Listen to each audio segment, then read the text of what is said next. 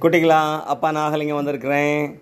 இன்றைக்கி ஒரு பீர்பால் கதை தான்யா அக்பர் மகாராஜாவுக்கு ஒரு அழகான கிளி வந்து பரிசாக வருது. அவர் என்ன பண்ணுறாரு ஒரு அரசவை சேவனை கூப்பிட்டு இந்த கிளியை நீ பத்திரமா வளர்த்துட்டு வரணும். கேர்ஃபுல்லாக வளர்க்கணும். அவ அது வந்து செத்து போச்சுன்னா உனக்கு மரண தண்டனை அப்படின்னு பயமுறுத்திடுறாரு. அவனும் போய் பத்திரமா அந்த கிளியை வளர்க்குறான்ப்பா. ரொம்ப பத்திரமா வளர்க்குறான்.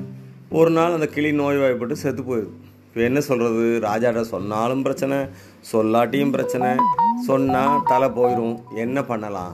அப்படின்னு யோசிச்சுட்டு நேராக பீர்பால்கிட்ட போய் ஐயா இப்படி நடந்து போச்சு. என்னை நீங்கள் தான் காப்பாற்றணும் அப்படின்னு அவன் சொல்கிறான் பரவாயில்ல நான் பார்த்துக்குறேன் அப்படின்ட்டு பீர்பால் வந்து அக்பரை பார்க்க வராரு. அக்பர்கிட்ட உங்கள் கிளி? அப்படிங்கிறார். என்ன என் கிளி? என்ன செத்து போச்சா? என்னாச்சு? அது உயிரோட இல்லையா? அப்படின்னு பதட்டமாக அக்பர் மகாராஜா கேட்குறாரு இல்லை மகாராஜா உங்கள் கிளி வானத்தை நோக்கி தலையை வச்சிருக்கு.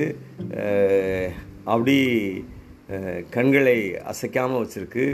பெரிய தியானத்தில் இருக்க போல இருக்கு. மிகப்பெரிய ஞானி அது மாறிடுச்சுன்னு நினைக்கிறேன்.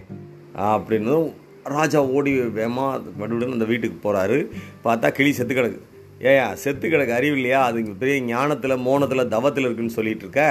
அப்படிங்கிறாரு. அப்படி நான் சொல்ல முடியுமா மகாராஜா?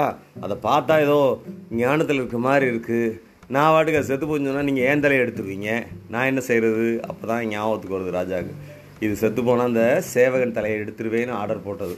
ஐயோ அந்த சேவகனை காப்பாற்றுறக்கா எவ்வளோ தந்திரமாக பீர்பால் செய்திருக்கிறார் அப்படின்ட்டு பீர்பால் தந்திரத்தை ம மக்பன் மகாராஜா பாராட்டுறாரு. இன்னொரு நாள் இன்னொரு கதையோட அப்பா வந்து உங்களை சந்திக்கிறேன். அதுவரை நன்றி வணக்கம்.